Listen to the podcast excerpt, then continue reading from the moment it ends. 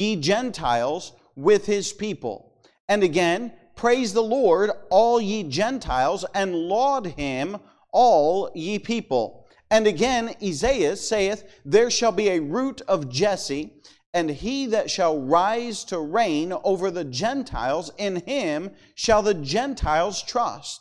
Now, the God of hope fill you with all joy and peace in the believing that ye may abound in hope through the power of the Holy Ghost. Let's stop right there and let's pray. Father, we thank you for your goodness to us. We thank you for the privilege and the opportunity, Father, that we have to be in your house on a Sunday night. God, I pray that you would bless each and every person that's here. And God, those that have tuned in online, I pray that you would bless them, encourage them, strengthen them, God.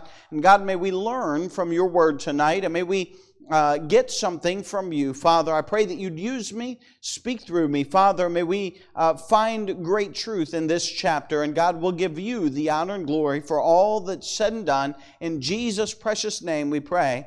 Amen as we look at this portion, uh, verses 8 really through the end of the chapter, I've entitled the message, The Gentile Ministry. And if you know about the book of Romans, we've kind of covered here, there's a great divide that he really, Paul is trying to span and bring the two sides together. That would be the Gentile people who had been saved. Now, Gentiles, uh, we'll just call that any, anyone who is not a Jew.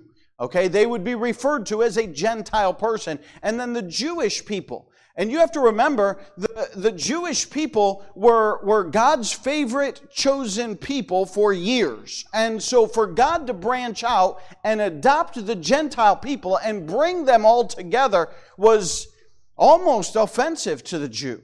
Uh, I mean, here they had been uh, for years, for thousands of years, uh, been God's chosen people and who God worked through and who God ministered through. And now God has amplified that and, and, and greatly opened it up to all Gentile people. And so you could see how that would cause a great rift within one church and within one congregation. And he opens up the book of Romans. I went back and referenced it as I was uh, looking uh, over the text and everything. And he, and he doesn't say, like many epistles, to the church that is in Ephesus or to the church that is in Philippi. He says, to all Christians that be in Rome. And I think maybe uh, that there were probably church splits that took place in Rome, and there were Jewish congregations and there were Gentile congregations, and they may have very well been clashing in the streets. I don't mean they went out with swords and they were fighting, but if they ran into each other on the streets, you could very well imagine a verbal argument that would take place that you guys aren't Christian because you don't celebrate these holidays. And that the Gentile would respond, You're not Christian because you try and force everyone else to celebrate those holidays. And that's not Christian. And so you could see where this would become a great problem. And so the apostle Paul is right, has written this letter to bring those two sides together and for them to understand, hey, we are one in Christ Jesus. And that's a lot of his point. Uh, that's why Romans is such a, a, phenomenal book on the doctrine of salvation because he is very clear about what salvation entails and he eliminates the religious uh, holidays, the religious uh, exercises of the Jews as a part of salvation. And we covered that, of course, in chapter 14, where he says you are free to practice those religious exercises, but they are not, they, they will not benefit you before the Lord. If it's your custom, go for it. If it's not your custom, don't worry about it. And so we find here in Exodus, or Genesis chapter 15, he's advocating how uh, both Jew and Gentile are, can both be saved. And so it's the Gentile ministry, and, uh, and, it, and it's very interesting to look at this chapter, and, and it just is pretty clear. So as we look here in verse number 8, we find the example of Jesus Christ. So the Gentile ministry is defended, and he starts off with Jesus Christ. And he says, Now I say that Jesus Christ was a minister of the circumcision for the truth of God to confirm the promises made unto the Father. So he's saying, hey, Jesus Christ as a Jew from the Jewish nation, his ministry was to the Gentile people. And he brings that out. Uh, and so he says, hey, Jesus, who is the ultimate example, who is the, the founder of Christianity, being a Jew, ministered to Gentile people. And that's his first argument. It's the example of Jesus Christ. And he gives it very clearly. He says that he was uh, for the truth of God, to confirm the promises made unto the fathers. And uh, he says in verse 9, that the Gentiles might glorify God for his mercy. In other words, that, hey, even the Gentiles can be saved. Uh, through the ministry of Jesus Christ. So he gives the example of Jesus, and then 9 through 13, he gives the evidence of Scripture. I'm amazed at how much uh, Scripture the Apostle Paul used here. Looking with me in verse 9 he says, and that the Gentiles might glorify God for his mercy, as it is written, For this cause I will confess to thee among the Gentiles and sing to thy uh, sing unto thy name. Uh, there were many verses that kind of reference that. I don't know exactly where, but uh, 2 Samuel 22 and verse 50 seems to seem very similar to what the Apostle Paul is quoting. And, and it says in 2 Samuel 22 50, Therefore I will give thanks unto thee, O Lord, among the heathen, and I will sing praises unto thy name. And, uh, and so he's, he's saying, hey, look at scripture confirms that the heathen uh, would give thanks unto the lord. And uh, and so we see that in second 2 samuel 22 50 verse number 10 again he quotes scripture. And he says and again he saith rejoice ye gentiles with his people. Deuteronomy 32 43 says rejoice o ye nations with his people uh, and so that nations would be nations outside of Judaism because they're to rejoice with the Jewish nations. So therefore, that would be Gentile people by definition. And so he's saying, hey, uh, it's scriptural that Jesus would come and that he would die on the cross and open salvation to all people. Verse number 11. And again, praise the Lord all ye Gentiles, and laud him, all ye people. There's many verses throughout Psalms that would go very well with this, but Psalm 117 1 says, O praise the Lord, all ye nations, praise him, all ye people. And so, even in Old Testament, we find that there was room for Gentiles to be able to praise the Lord. In verse number 12, he does give us the idea of where it comes from. He says in verse 12, and again, Isaiah saith, There shall be a root of Jesse, and he shall rise to reign over the Gentiles. In him shall the Gentiles trust. We find that in Isaiah chapter 11, verse 1, and then uh, verse number 10, which says, And there shall come forth a rod out of the stem of Jesse, and a branch shall grow out of his roots and then verse number 10 says, And in that day there shall be a root of Jesse, which shall stand for an ensign of the people. To it shall the Gentiles seek, and his rest shall be glorious. And so what he's saying is, hey, even in your Old Testament scripture, as he would be addressing the Jews, he'd say, hey, there's room in the Old Testament for the Gentiles to praise the Lord through salvation. And so he's giving them all the evidence of Scripture. And to many of the Jews, this would be, uh, they, they'd read that and they say, wow, yeah, he's right. There is room in the Old Testament uh, for the Gentiles to worship the Lord. And so we have the Gentile ministry is defended. Look with me there in verse number 13. And he says this Now the God of hope fill you with all joy and peace in believing that ye may abound in hope through the power of the Holy Ghost. And I myself also am persuaded of you, my brethren, that ye also are full of goodness, filled with all knowledge, able also to admonish one another. And he's saying, listen, God wants to use you in this ministry to reach the Gentiles. Now, many of the Jews would have thought, man, I don't know if we can reach the Gentiles. Matter of fact, if you read through the book of Acts, uh, even, even the Apostle Peter uh, was unsure. And, and when Gentiles started getting saved and receiving the Holy Spirit, they were like, They were, their mind was blown. They're like, wow, even the Gentiles can be saved, and even the Gentiles are receiving the Holy Spirit. And they were amazed. They were saying, wow, this is, this is crazy. Uh, because they just weren't expecting that. But he says there that, hey, God wants to, uh, now the God of hope, fill you with all joy and peace in believing. In other words, hey, you need to have joy and you need to have peace in believing that even the Gentiles can be saved. And this was a new kind of revelation to them, and, and they didn't realize that. Now, to us, and we sat here some 2,000 years later and we say, man, praise the Lord, uh, because you and I are Gentiles. And, and we can be saved, and we're grateful for that. It's not new to us, but it was certainly new to them. And so uh, we can look at that and we say, hey, the Gentile ministry is being defended in these verses as we look at this. Now, I want you to look at verse 15 through 29. We're not going to read them all for sake of time, uh, but the Gentile ministry is then defined as Paul puts it into ministry. So in verses 8 through 14, we have the Gentile ministry defended, and then in verses 15 through 29, we have the, de- the Gentile ministry defined. Look with me in verse number 15. He says, Nevertheless, brethren, I have written the more boldly unto you in some sort, as putting you in mind because of the grace that is given to me of God.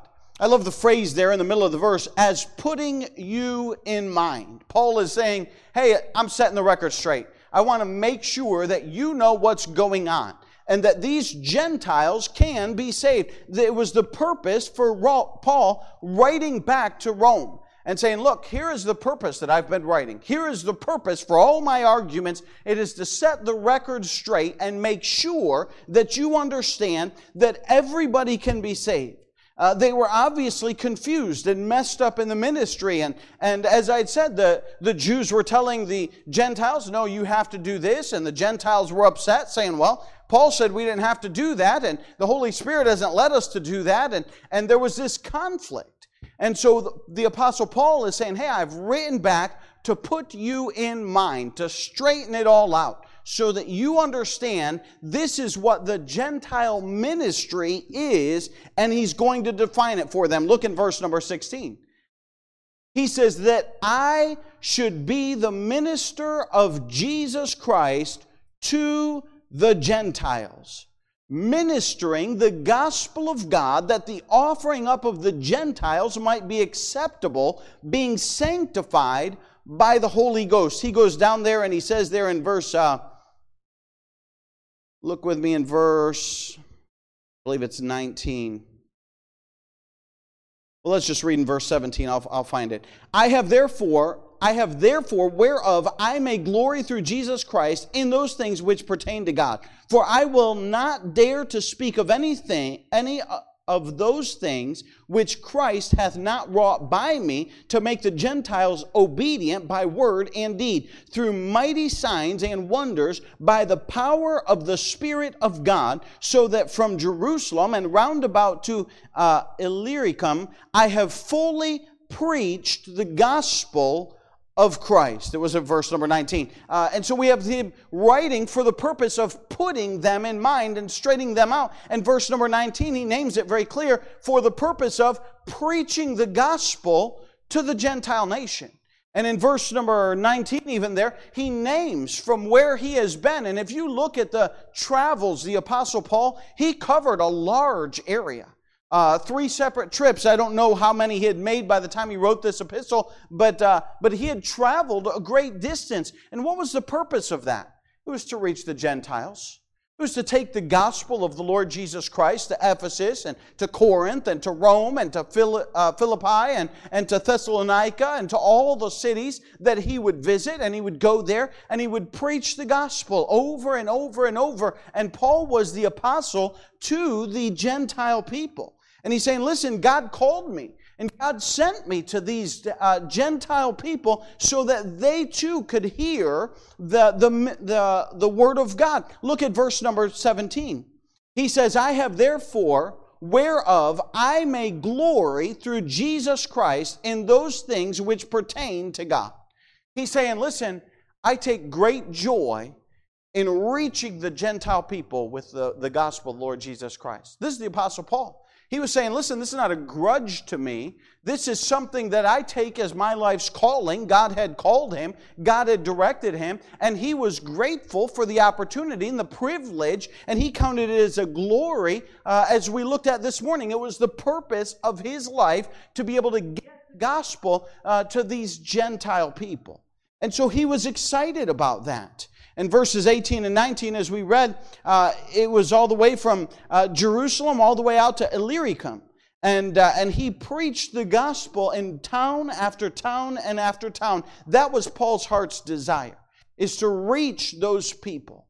And so he took great joy in that and great uh, um, excitement in that as he's defining what is the ministry. Look at verse number 20. And he gives not only the putting in mind and the preaching, but the philosophy in verse number 20. He says this, I love this in verse 20. Yea, so have I strived to preach the gospel, not where Christ was named, lest I should build upon another man's foundation. But as it is written, to whom he was not spoken of, they shall see, and they that have not heard shall understand. You know what the Apostle Paul was doing? He said, Man, I want to go where the, the name of Christ has not been named. The Apostle Paul wasn't looking to move into somebody else's territory and try and uh, convert those people that had already heard of Christ. The Apostle Paul was, uh, was greatly interested in going to the worlds and going to the places where Jesus Christ had not been named. He said, Man, I take great joy in that. That was his philosophy of ministry to say, I'm not interested in reaching uh, others who already have heard of Jesus Christ. And as I think about it, I think, you know, that ought to be our ministry philosophy. And what's that mean? We should all move to Asia. No, that's not what I'm saying. Uh, think about it. Our ministry is not to say, well, here is David Lent, come on up here and help me out for a minute. Come on up here. David Lent's at home. He's sitting in his nice recliner. I knock on his door. I say, Hey, David Lent, how are you? And I don't know him. I say, You go to any church anywhere? And he says, Yeah, I go to such and such, I go to such and such Baptist church. And I say, Oh, man, David, you need to come to our church. Man, we, we got a church and, and you play piano? You play piano? Well, you really need to come to our church. I mean, man, we could use you. You want to teach a class? I mean, we got a class you could teach.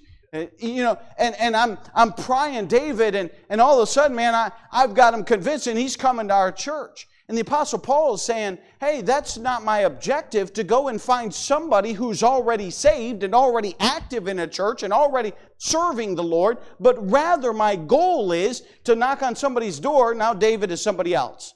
Knock on his door. Hi, how are you?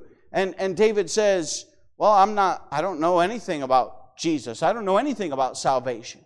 That's exactly who Paul was looking for. He said, Man, that's the guy I want to reach. That's the guy I want to give the gospel to because this guy, he needs to know the gospel of the Lord Jesus Christ. Thank you. You can go sit down. You had a really easy part tonight.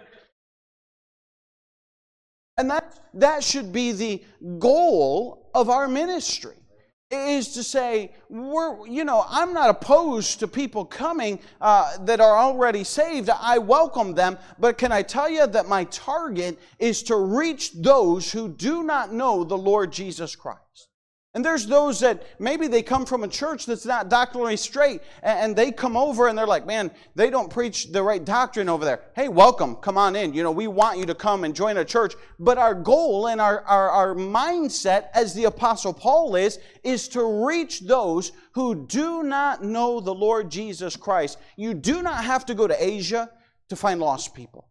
You do not have to go to South America to find lost people. You can go down, down to Massillon you don't even have to go to Canton to find lost people. You can go to Richville, and it's even smaller, and find lost people.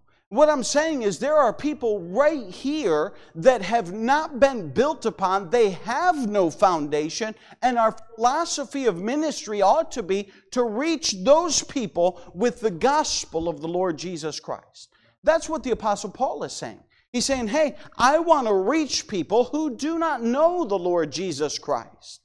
Look with me in verse number 22. So 20 and 21, he explains his philosophy of ministry. And in verse 22 down through 29, he gives us practical ministry. In verse 22, he says, For which cause, which cause also I have been much hindered from coming to you. He's saying, listen, I've been so busy preaching the gospel and finding these regions and finding these people who do not know the Lord Jesus Christ that I have not been able to come to you. In other words, Paul's saying, Hey, I want to come to you there in Rome, but I've been hindered. Look in verse number 24. He says in verse number 24, Whensoever I take my journey into Spain, I will come to you. For I trust to see you in my journey and to be brought on my way thitherward by you, if first I be somewhat filled with your company. Verse, jump down to verse 28. He splits his thought here. In verse 28, he picks it up. When therefore I have performed this and have sealed to them this fruit, I will come by you into Spain. And I am sure that when I come unto you, I shall come in the fullness of the blessing of the gospel of Christ. In other words, Paul's saying, Hey, uh, I want to come to Rome, and I want to visit with you, and I want to face to face see you, and I want to uh, uh, to talk with you, and and uh, and spend some time with you. But I've been hindered because I've been busy preaching the gospel in these regions beyond to these Gentile people. And so he says, when I I hope to be able to come to you. In verse 25, he kind of interjects this thought that he wants to be uh, a help. He says there in verse 25. But now I go unto Jerusalem to minister unto the saints. For it hath pleased them of Macedonia and Achaia to make a certain contribution for the poor saints which are at Jerusalem. And he, so he's saying, listen, uh, those, those guys, and we, we read about this in 1 Corinthians or 2 Corinthians, and he says, those guys have taken up an offering for the saints that are at Jerusalem. What was going on in Jerusalem? There was great persecution to every Christian.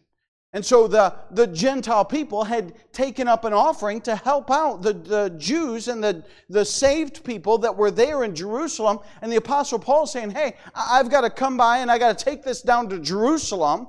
Now, Paul was in Greece. If you think about Greece, where it's located, uh, Jerusalem would be to the south, Rome would be off to the, uh, never eat soggy worms, to the west. And so Paul was saying, Hey, I've got to go south, and I'm going to come west to you when I go to Spain. Uh, and when I go, I'll swing by Rome and I'll stop and visit you. But first, I have to take this offering. So he wanted to be a help and a blessing to the Gentiles and to the, or the Jews rather, that were in Jerusalem. And I find it very ironic because the entire book, the Apostle Paul is saying, hey, listen, the Jews and Gentiles can all be saved by grace. There's no reason to have division. There's no reason to be separated. There's no reason to have a, a difference uh, between the, the Jew and the Greek or the Gentile, but that salvation is one through Jesus Christ. And then he goes on this uh, tangent where he's explaining hey, listen, the Gentiles have taken up offerings. You go back and you reread that in uh, Corinthians. I wish I had written it down, and I don't think I did but it's in uh, it's either in 1 corinthians 8 or 2 corinthians 8 and he says when he's talking about it he says out of their deep poverty we're talking about gentile people who do not have much who took up an offering to help the Jews that were in Jerusalem, the Christian Jews in Jerusalem, who were being persecuted because they were following the Lord Jesus Christ. And it's saying, oh, the irony of the Gentiles that have a heart of compassion for the Jews, the Christian Jews that are being persecuted, and all the Christians really that were there in Jerusalem who were suffering. And he said, hey, listen, I want to be a help and a, and a, and a, and a blessing to them. And so he's giving them the idea of practical ministry. Uh, not just preaching the gospel, that's certainly uh, first and foremost that he describes and reaching those that do not know Christ, but also that idea of face to face, coming to, to Rome and being a blessing to those people and talking with them and further uh, preaching the, the word of God and helping them and, and encouraging them and exhorting them and but also going to Jerusalem and, and being a financial aid to those Christians who were suffering need. And so there's a practical aspect of ministry as well. And so the Gentile ministry is very well defined throughout these verses in verse 15 all the way down through 29, and that Paul is really giving them the idea of what the ministry of reaching the Gentiles or Jews or any Christian for that matter should look like. Go down with me in verse number 30. And we have not only the Gentile ministry defended in the first few verses, 8 through 14, we have the Gentile ministry defined in verses 15 down through 29, but then we have the Gentile ministry demanded of them in verse number 30. He says in verse number 30, watch this. He says, Now I beseech you, brethren, for the Lord Jesus Christ's sake, and for the love of the Spirit, that ye strive together with me in your prayers to God for me, that I may be delivered from them that do not believe in Judea, and that my service which I have for Jerusalem may be accepted of the saints. He's saying in verse number 30, he says, Listen, I know those are those of you that are Jews um, are, are not sure about the Gentiles being saved, and, and those that are Gentiles may not even be sure about the Jews being saved. But he said, This is what I want you to do. He said, I want you to strive with me in prayer. You know, it's very difficult to pray for somebody that you're upset with. Paul is joining them in unity. He's telling the Jews that maybe have a burr under their saddle against the Gentiles. He's telling them, hey, I want you to pray for the Gentiles that are sending an offering up to, to Jerusalem. Pray for them as they're helping to minister. And to the Gentiles, he's saying, hey, uh, listen, I want you to pray for the Jews that are being persecuted, the Christian Jews in Jerusalem who are suffering for the cause of Christ. I want you to pray for them. I want you to pray for our ministry as we go from these places and we go all the way to Judea. And Paul knew it was dangerous for him to go back to Jerusalem. Paul was not a, Paul was very bold. You go back and you read the, uh, the book of Acts and you'll find Paul was persecuted multiple times and he goes through a list of, of how he suffered shipwreck and how he'd been thrown in prison and how he'd been persecuted, how he'd been beaten and how he had been actually stoned and left for dead in Iconium and he tells all of that. And so Paul was very bold and Paul did not fear death and Paul did not fear uh, the government or anybody. And so, Paul going back to Jerusalem was a very bold move and a dangerous move. And so, he says here in verse 30 pray for me, join me in unity, and pray as I go back and meet in Judea and meet with these Christians in Jerusalem. There's something about praying together. You know, in, in um, in the book of Acts, chapter 12, when people pray together, things happen. I love, I just read that not too long ago in my devotions. I think it was chapter 12, if I'm not mistaken. Peter was uh, preaching, Peter was thrown in prison. And, uh, and Peter, at midnight, he was in prison. I think it was midnight. It was late at night. Nonetheless, he was sleeping, and, uh, and an angel comes and taps him on the shoulder. And so Peter, he gets up, and he said the chains fell off his hands and his feet. And I love it. It says, he put his shoes on. He didn't even have shoes. At, you know, he was in prison. He wasn't planning on going anywhere. He had his shoes off, and, and so he put his shoes on and and and sandals rather, and and buckled them up, and and he walked out of prison. He got to that first door, and he said he was just standing there, and and it opened right up. I mean, they didn't have automatic doors like we do today, so this was a new thing. Okay, the doors opened right up, and Peter walked right out.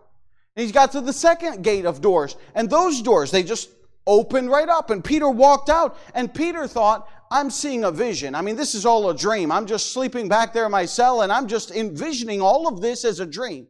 Paul said, and Peter said when he got out, he realized, he, he said to the words, he came to himself and he realized, ouch, this is real. I'm awake. I've I've just been released from prison. Not one guard woke up and stopped me. Nobody was there and opened the doors. The angel Lord walked him out, and he goes to the house where uh, the church was assembled. And I love this story. I, I think God has a sense of humor. He knocks on the door, and here are a group of believers that are gathered together that are praying for Peter. And who comes to the door? Rhoda comes to the door. And she sees Peter. And she rubs her eyes my eyes have been closed too long. I think that's Peter. And I love the fact she shuts the door, she doesn't even bother letting him in, and goes back and says, Peter's standing in the street. And they're like, let him in. Why'd you close the door? She's like, well, I don't know why I closed the door. And she goes back and, and lets Peter in. And, and Peter uh, goes right into the house, and their prayers were answered that night. Can I tell you something? There's just something about a group of people gathering together and praying for something specific. And that is what is taking place in Acts chapter 12. There's unity in prayer. They were praying together for Peter's release, and Peter was released, and, uh, and they were amazed by that. And so the Apostle Paul is saying, hey, unify your hearts because when there's unity in prayer, God does things that aren't normally done. We find a great lesson in prayer. But then also in verse number 31, he says, Pray that I may be delivered from them that do not believe in Judea. And he's saying, Hey, I need your prayer. Because there are unbelievers in Judea who would like to persecute me, like to throw me in prison. And so he's saying, Pray for his, uh, that, that God would protect him as he's there in Judea. Look at verse number 31, the second part. And that my service, which I have for Jerusalem, may be accepted of the saints.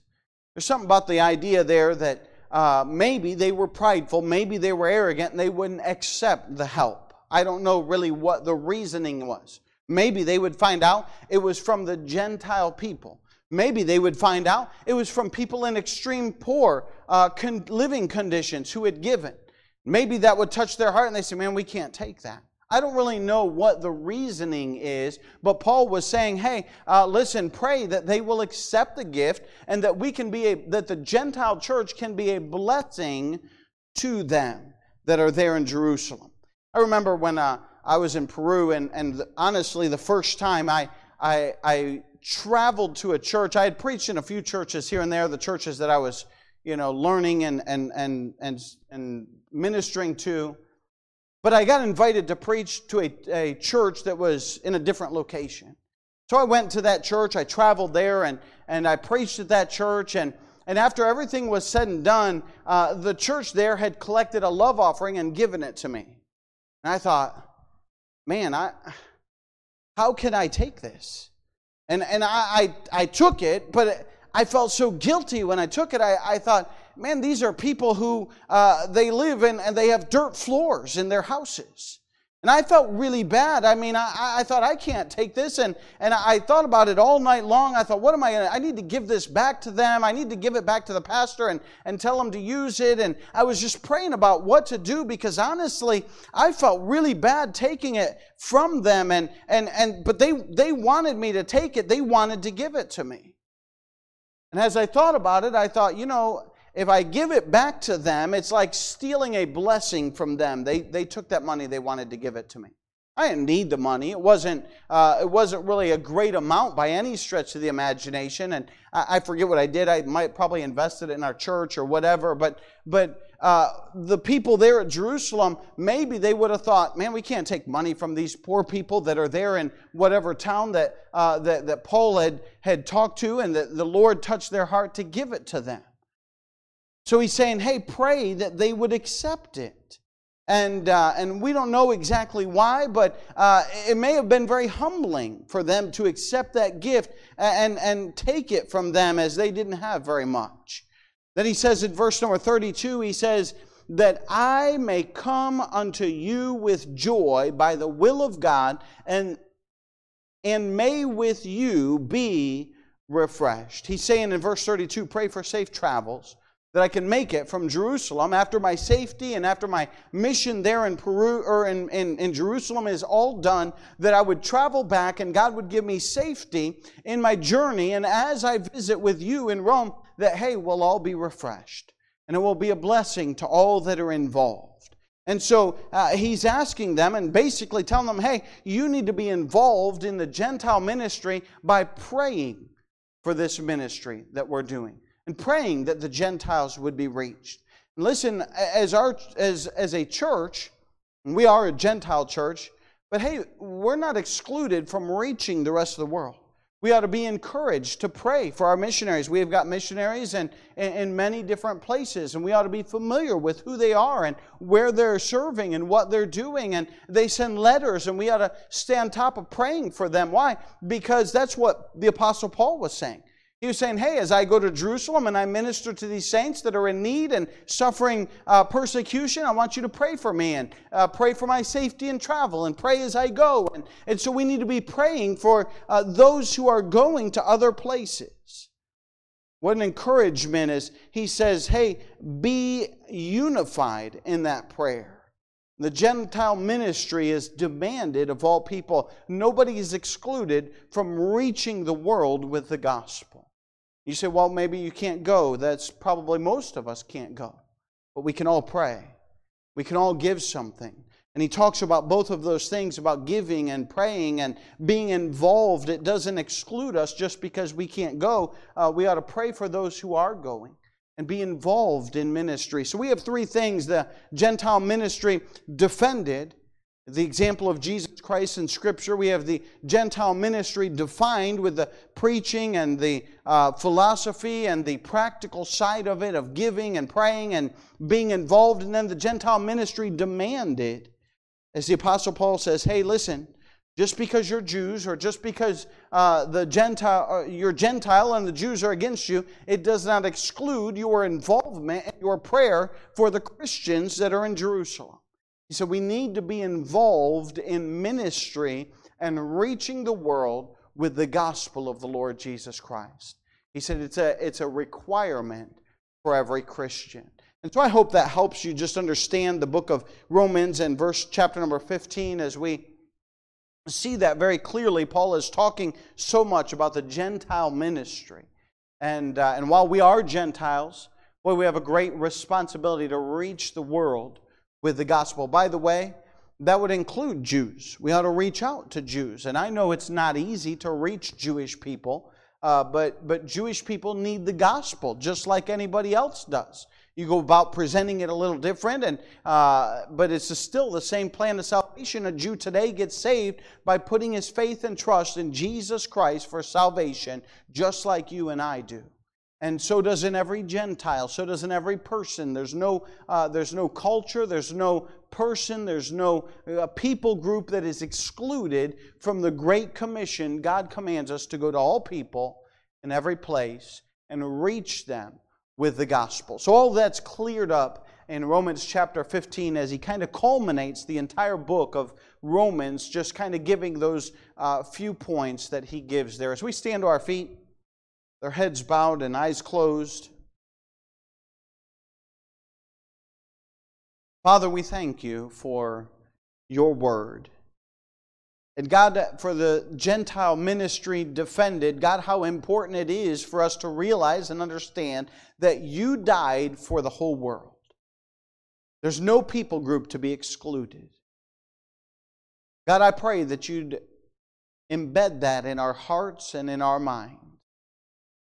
God, the Gentile ministry defined as he very clearly lays out the philosophy for reaching those who have not Christ and for preaching the gospel, but then the practical helps as well of, of encouraging face to face and giving and praying and, and doing the things, God, that we can do to be a practical help to those who need the gospel and to other Christians. And God, as He then closes out the chapter with that Gentile ministry demanded of every person. God, I pray that you would help us to be involved in reaching the world, Father, in prayer, in actively witnessing to other people, those that are around us. God, we cannot go perhaps to Asia or to South America or to Africa, but God, we can certainly go across the street and across town and to the gas station and to the grocery store clerk and give a gospel track. And God, I pray that you would help us to have that on our minds and our hearts and be actively involved in reaching people, Father, with your gospel. Because they're people for whom you've died on the cross of Calvary. And you shed your blood and you love them. God, I pray that you'd help us to be involved in ministry, to pray for our missionaries to give. And Father, we'll certainly thank you for that. God, I pray that you'd bless each and every person that's here. And in Jesus' precious name, I pray. Amen. As we have a short hymn of invitation. As the piano plays, if God's spoken to your heart, the altar is open. The Gentile ministry. Really, it's the ministry to the entire world, we could say it that way.